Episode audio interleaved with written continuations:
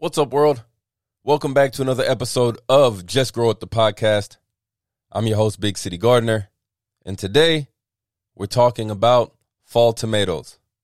More specifically, quick maturing tomato varieties that you can grow in your garden this fall. Let's go. With fall gardening around the corner, planning which tomato varieties to plant is essential for fall tomato success. If you've never heard of fall tomatoes, let me tell you something. Down here in zone 9, you're actually able to grow a second crop of tomatoes in the fall. You will usually plant these in July or early August. And since we typically don't have harsh winters, you will be able to harvest tomatoes throughout the fall and even into the early winter. If you're wondering why I would even bother trying to grow tomatoes in the fall, that's because my spring and summer tomato season is pretty short. Every year, I wait for February to roll around. Then I plant my tomatoes in the ground. And every year, the same thing happens.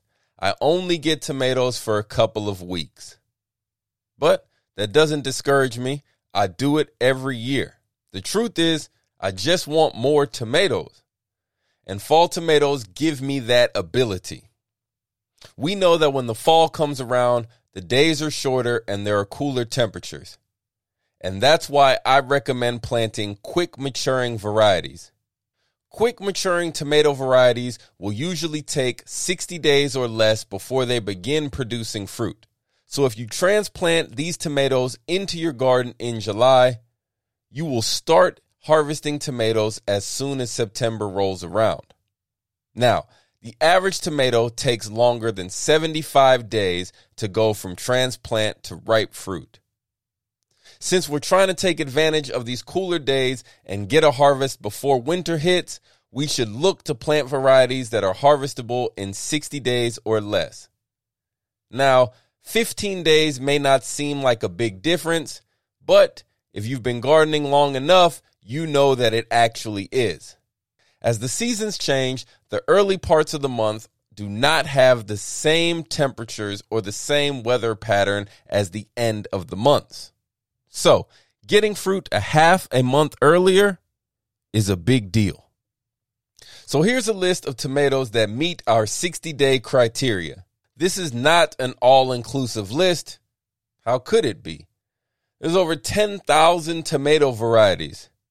Instead, this is a list of some of my favorites that I have grown over the years. First, let's talk about slicing tomatoes. If you're looking for an indeterminate variety, that can be harvested within 60 days. You could try growing Early Girl, Black Prince, or Bloody Butcher.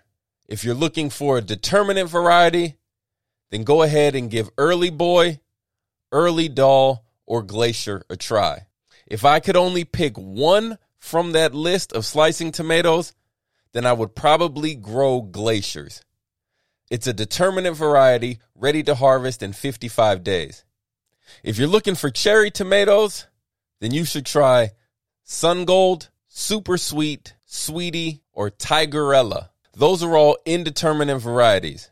The one determinate variety that I know about is called Patio Choice. It's a small plant that only gets about two feet tall. That small, compact size makes it perfect for a container garden. And you can start harvesting within 45 days.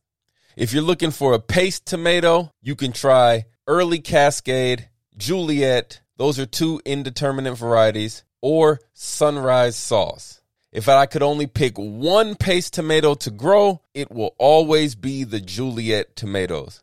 60 days till harvest, it produces small 2 to 3 ounce fruits in clusters of 12 to 18. Crazy sweet flavor, and they make a fantastic sauce. Also, they're crack resistant and blight resistant. And when it comes to these beefsteak varieties, I only know of one that is a quick maturing variety. It's called Bush Beefsteak. 60 days, it only gets about three feet tall, but to be honest, I was not the biggest fan of the flavor. There are many more quick maturing varieties than the ones that I've talked about here, but this is a great place to start. Whether you're growing in a raised bed, a container, or an in ground bed, there is a quick maturing variety for you. Remember, the days to maturity that I mentioned are just a guideline. Your growing conditions can and will alter the amount of time needed for the fruits to ripen. And that's it for this episode of Just Grow It, the podcast. If you enjoyed this episode, you know what I need you to do. Share it, leave me a review or a comment. Let's not waste any more time. Call your local nursery and find out when they are planning on getting their fall tomatoes in. If it's past August, well, go ahead, head over to somebody who you know still has tomatoes in their garden and propagate one of theirs. And then you'll be ready to plant your own fall tomatoes in a week or less. Just grow it.